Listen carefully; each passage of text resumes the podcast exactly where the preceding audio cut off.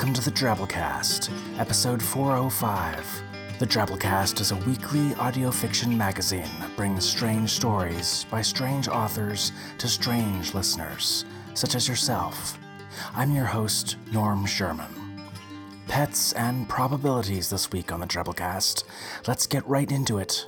We bring you Wet Fur by Jeremiah Tolbert. Jeremiah is a writer, web designer, and sometimes photographer. He writes science fiction, fantasy, and sometimes horror. His work often places an emphasis on working class characters and how genre elements impact their lives. It's predominantly optimistic about science and is often set in the Midwest, generally, and his home state of Kansas specifically. He lives in Lawrence, Kansas, with his wife and infant son. Of the story, JT says, This story came to me wholly formed in a dream one day. I wrote it in a white hot tear, desperate to capture all the details and emotions that had somehow seemed so immediate in that dream. It's about how our pets live such short lives compared to us. It's about what happens when someone tries to do something about that. This story first appeared in Asimov's 2014. Our narrator this week is none other than the author JT's talented wife, Sarah Tolbert. Sarah is a fantastic voice actress that we featured here on the show before with such hits as The Second Conquest of Earth by L.J. Daly with episode 155 and The Observer by Kristine Kathryn Rusch in episode 165. So without further ado, we bring you Wet Fur by Jeremiah Tolbert.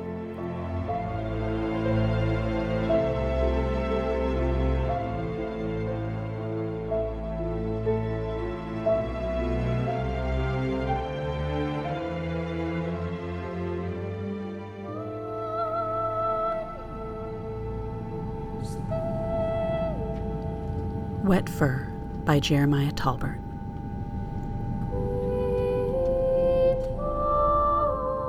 You can tell the dog owners when they board the plane. They can see the black cloud hovering in the first row and their eyes widen in shock, then narrow in fear, followed by a glimmer of a smile, a hope as they glance at so many occupied seats.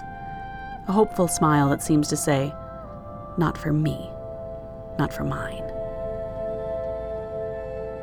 Unease settles over the plane like a heavy, acrid scent. A few passengers throw suspicious glances at you, and one elderly woman even stops for a moment beside you, opens her mouth as if to speak. You hold your breath. She closes her mouth and shuffles toward the rear of the plane. You breathe again. You try to ignore the man seated next to you. You focus on the safety talk. When the flight attendant buckles her fake belt, she glances at the cloud off her shoulder, then smiles apologetically at her audience like it's her fault. Or perhaps the airlines. There's nothing she can do, or anyone else. You sniff. You smell damp fur. You frown, wondering, perhaps, how that could be. You don't know what strange links lie between memory and nose, but we do. The plane takes off smoothly. No one speaks. The television screens are blank. The only sound is the dim roar of air vents spilling stale air onto sweat damp faces, an occasional cough from economy somewhere far behind you. The man beside you sits in the aisle seat. His face is not yet lined with age, but his close cropped hair has gone gray at his temples. He has kind eyes. He wears a dark gray suit and takes a white pocket square to dab at his forehead. He sees you watching him, winces. Sorry, he says. He nods his chin toward the swirling cloud in explanation, looks down at a leather wallet, unfolded, revealing a photo of a beautiful golden retriever, fur like the sun. How old? You ask. I don't know, he says quietly. Conversations like this are breaking out all over the plane now, softly, the tension breaking, finding cracks in the public facades and running in rivulets like water leaking from an overflowing rain barrel. Two middle aged women strike up a conversation three rows behind you about her new puppy.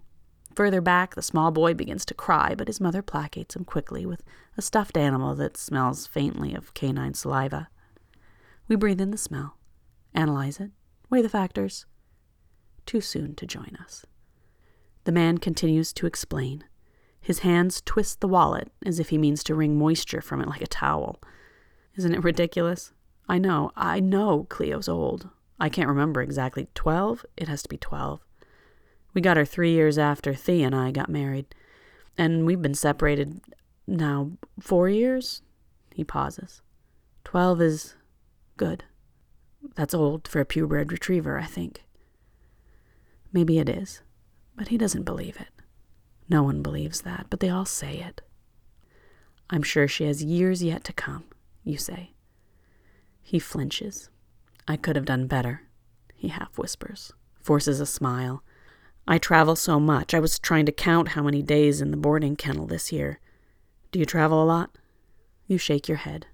Change the subject. It's easy to deflect people back to their favorite subject themselves. You would rather not talk about yourself today. We can see the fear in you still, even now, years after. So you have full custody? He laughs, a little bitterness in the sweet. Thea hated Cleo. We got her together, but Cleo was my dog. I guess I just wanted someone to be happy when I got home. He blinks. Sorry. I don't know why I'm telling you this. I guess you have one of those sympathetic faces. I'm Johann, by the way. You hesitate, and his eyes widen slightly, nostrils flare. You're flustered for a moment because he's seen the hesitation so readily, but you continue forward with the deception. Laura. You give him the new name, the lie. We are sad. The flight attendant pulls the drink cart to your row before he can speak again. The woman from the presentation hands you each a paper napkin. You do not see it, but her lapel is covered in short cat hairs. Gray, male, 26 months old, not our responsibility, but we notice them. Under the circumstances, we've decided to make this flight an open bar, she says. Won't you get in trouble with the airline? You ask. The attendant shrugs and smiles. What would you like? Johann orders a vodka martini. Well, the only alcohol I really care for is champagne, but I'll have a diet soda, you say quickly, flushing red. The attendant pours your drink, leaves you the can. As you sip, the only sounds in the cabin are the creaking of the cart's wheels and the clicking of ice against ice in plastic cups. We have a memory of summer bugs dancing around a lampshade in the next room, an analogous sound. You glance up, just to be sure the cloud is still there. It is, of course. You've given up thinking there's something you can do about them.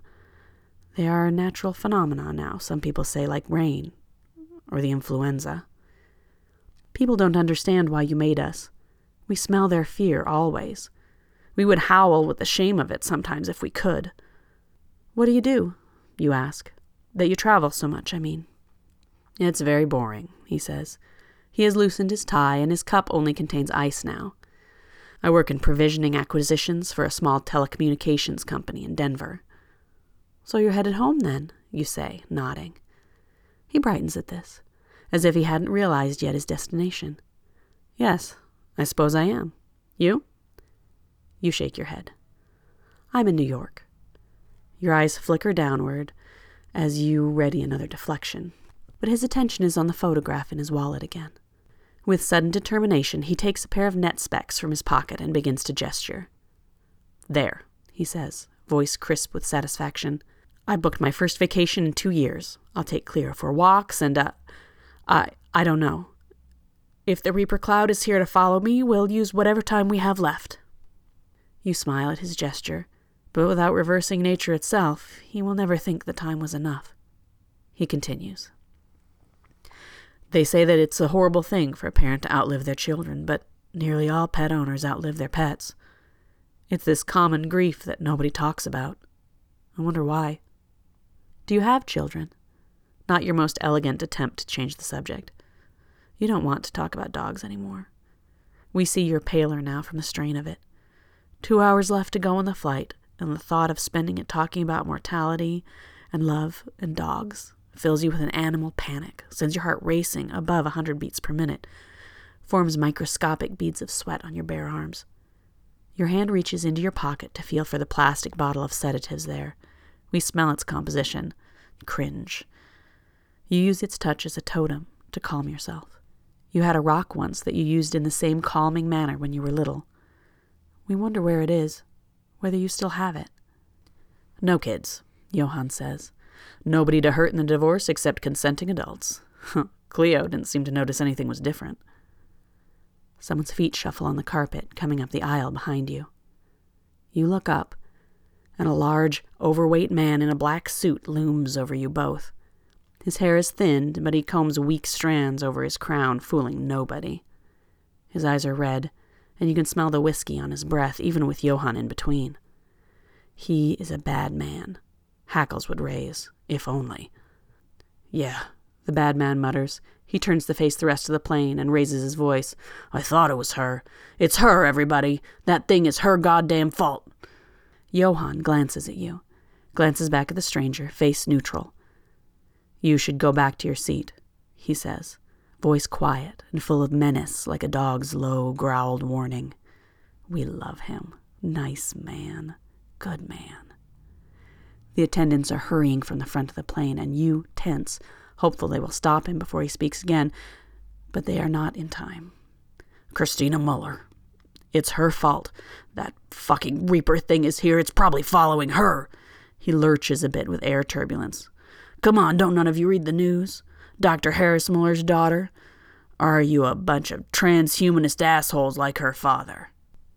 You whisper something to the bad man, but the attendants have arrived, and Johann stood and is shoving him back now, and your words are lost in the commotion.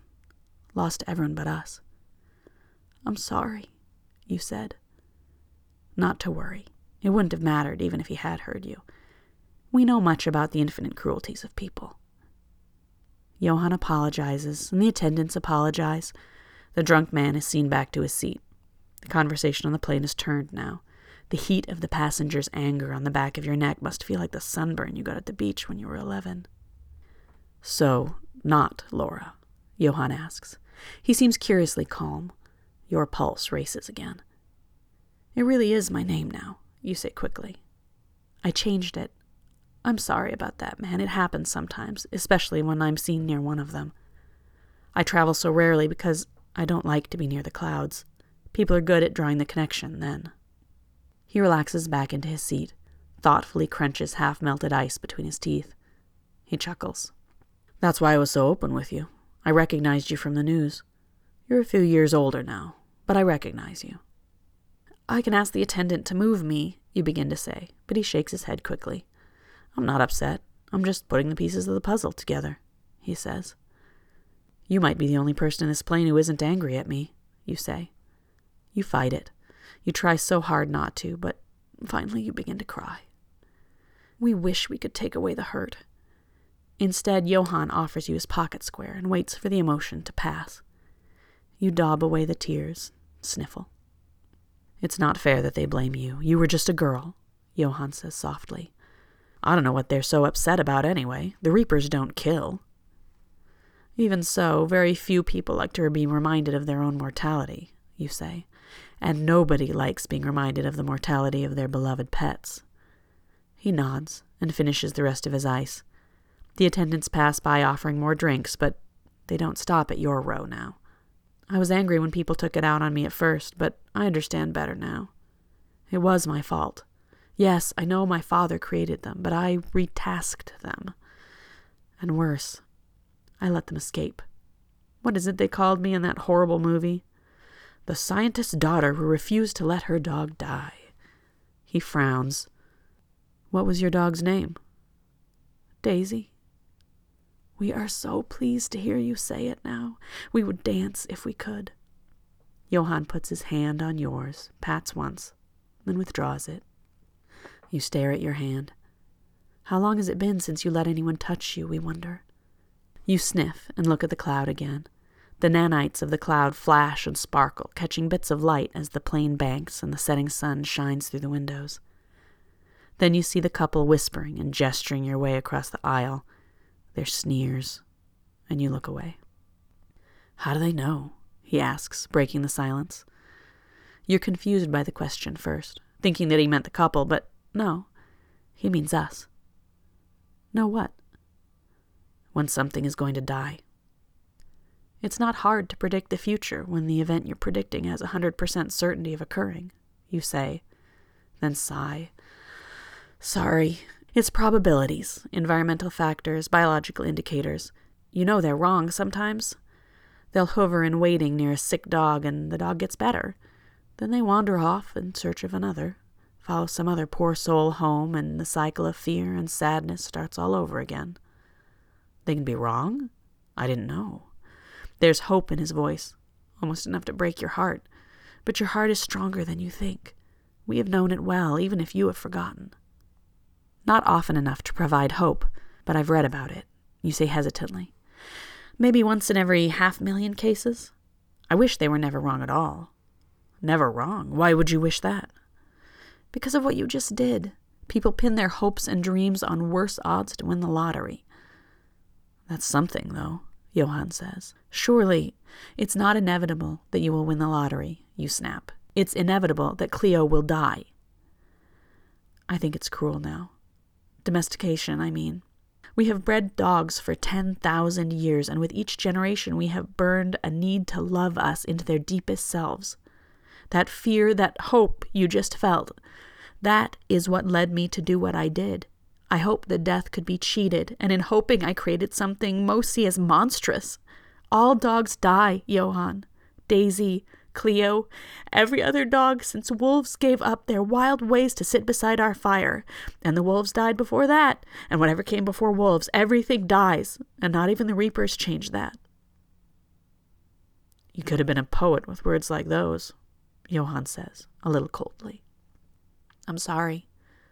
I didn't mean to be cruel. You shake your head and sigh. Poetry exists for the same reason all other art does. What reason? Fear of death. Our own, mostly, but for others too, you say. Your voice has grown hoarse from all the talking, and no water to soothe your throat. You have talked more with this man than you have talked with anyone in a very long time. Is what the reapers do truly death? Johann asks.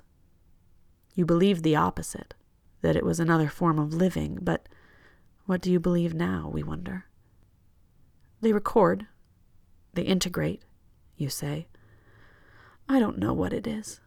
All I know is that death is inevitable, and we suffer by denying it.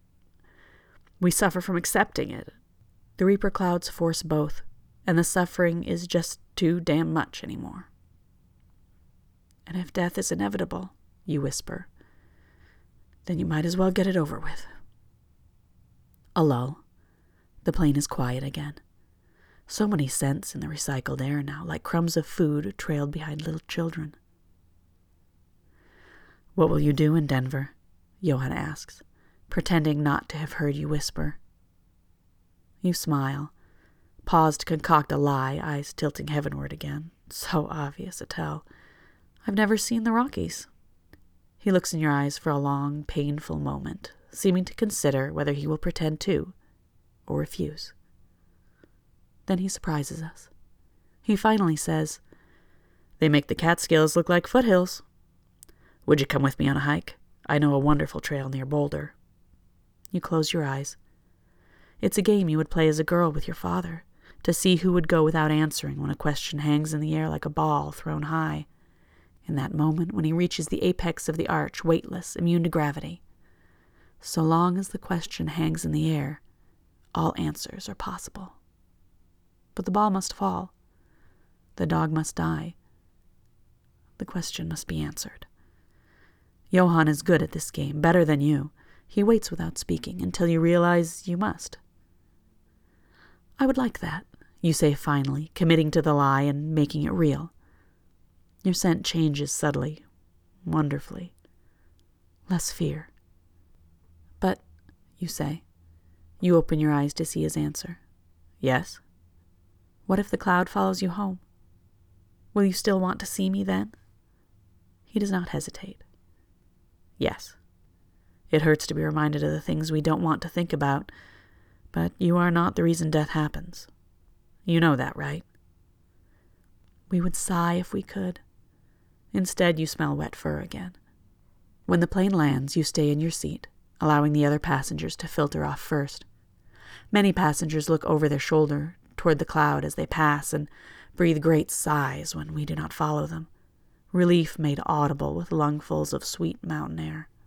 Johann sits beside you also. When you are the last on the plane, and we have not moved, he stands, taking his bag from the overhead compartment. His hands shake. His right leg wobbles. You see his pant leg is ridden up, exposing a bare, pale calf muscle. You stare at it and smile. In that moment, you see something that changes you. Something hard softens again. Another subtle change that only we can see. He straightens the cloth and turns to offer you a hand. We have no voice, only thought, so we think to you although you cannot hear us. We are Daisy, and so many more. We don't know what we have become, but we know that we love you still. We wish the probabilities had aligned against poor Cleo, so that we could see what happens in your life next. So few opportunities are granted us to see you. We wonder will our work ever be over? Will we move on from this to another kind of existence? What comes next? Will we ever sit beside the fire again, feeling warmth on our fur, your gentle hand on our back? We don't know. But it's a pleasant dream to keep us occupied while we perform the task you set for us. You and the nice man Johann walk together out of the plane and into the terminal. You must look back for us, but we do not see it. We wait for the pilot to leave the cockpit. We follow him home to bear witness to the death that comes soon, to welcome another into our pack. It is so faint, so distant, that we are not sure we hear the words when you speak them so far away, even if we imagine them. They stir a thousand million phantom tales. Good dog.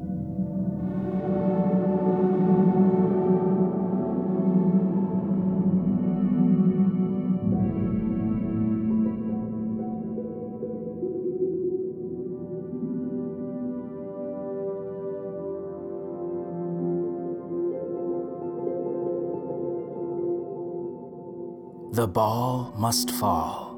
The dog must die. The question must be answered. You are not the reason death happens. You know that, right? We just lost a dog recently at the Sherman household, a little black poodle named Jip. You know, in terms of lovable dogs, this one wouldn't have won many awards.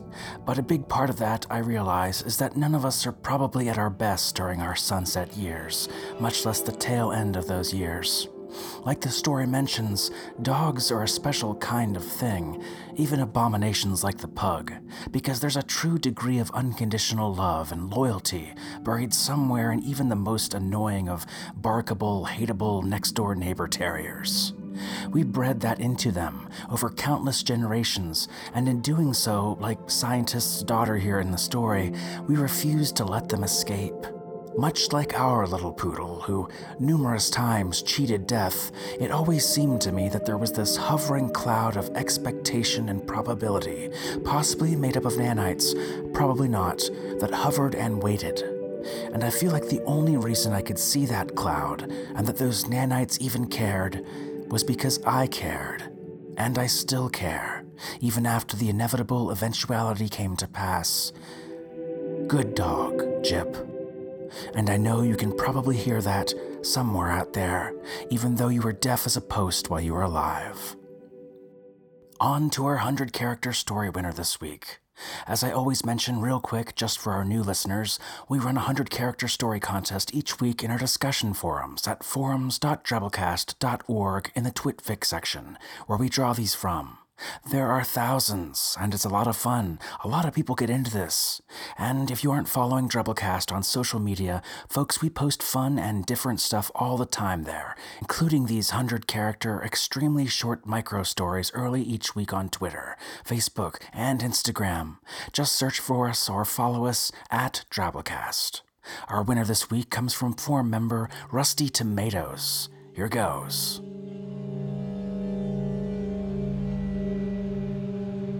Is it time? Not anymore, utters the figured cloak in black, as linear time unwinds, start to things confusing get.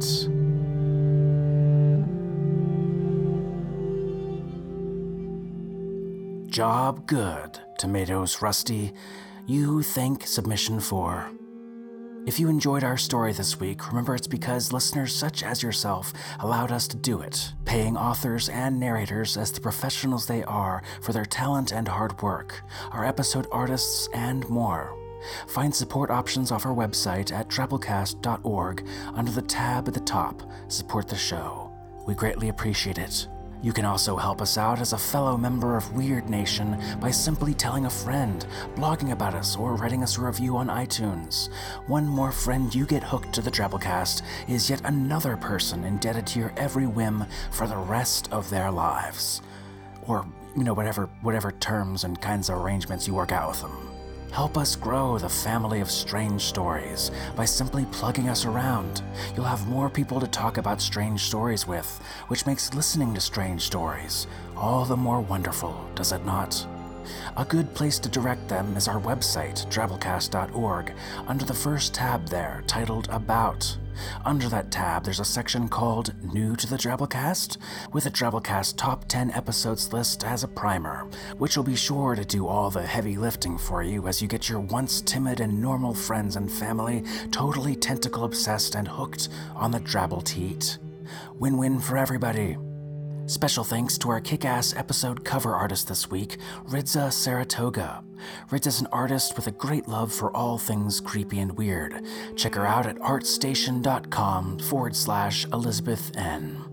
Our program this week was brought to you by Sandra Odell, Tom Baker, Bo Kyer, Melissa Harvey, a dried brownish yellow smear on the wall of your living room that wasn't there yesterday, Zimmerman Bledsoe, Jason Smith, Samantha Henderson, and yours truly, Norm Sherman, reminding you nobody to hurt in this divorce but consenting adults.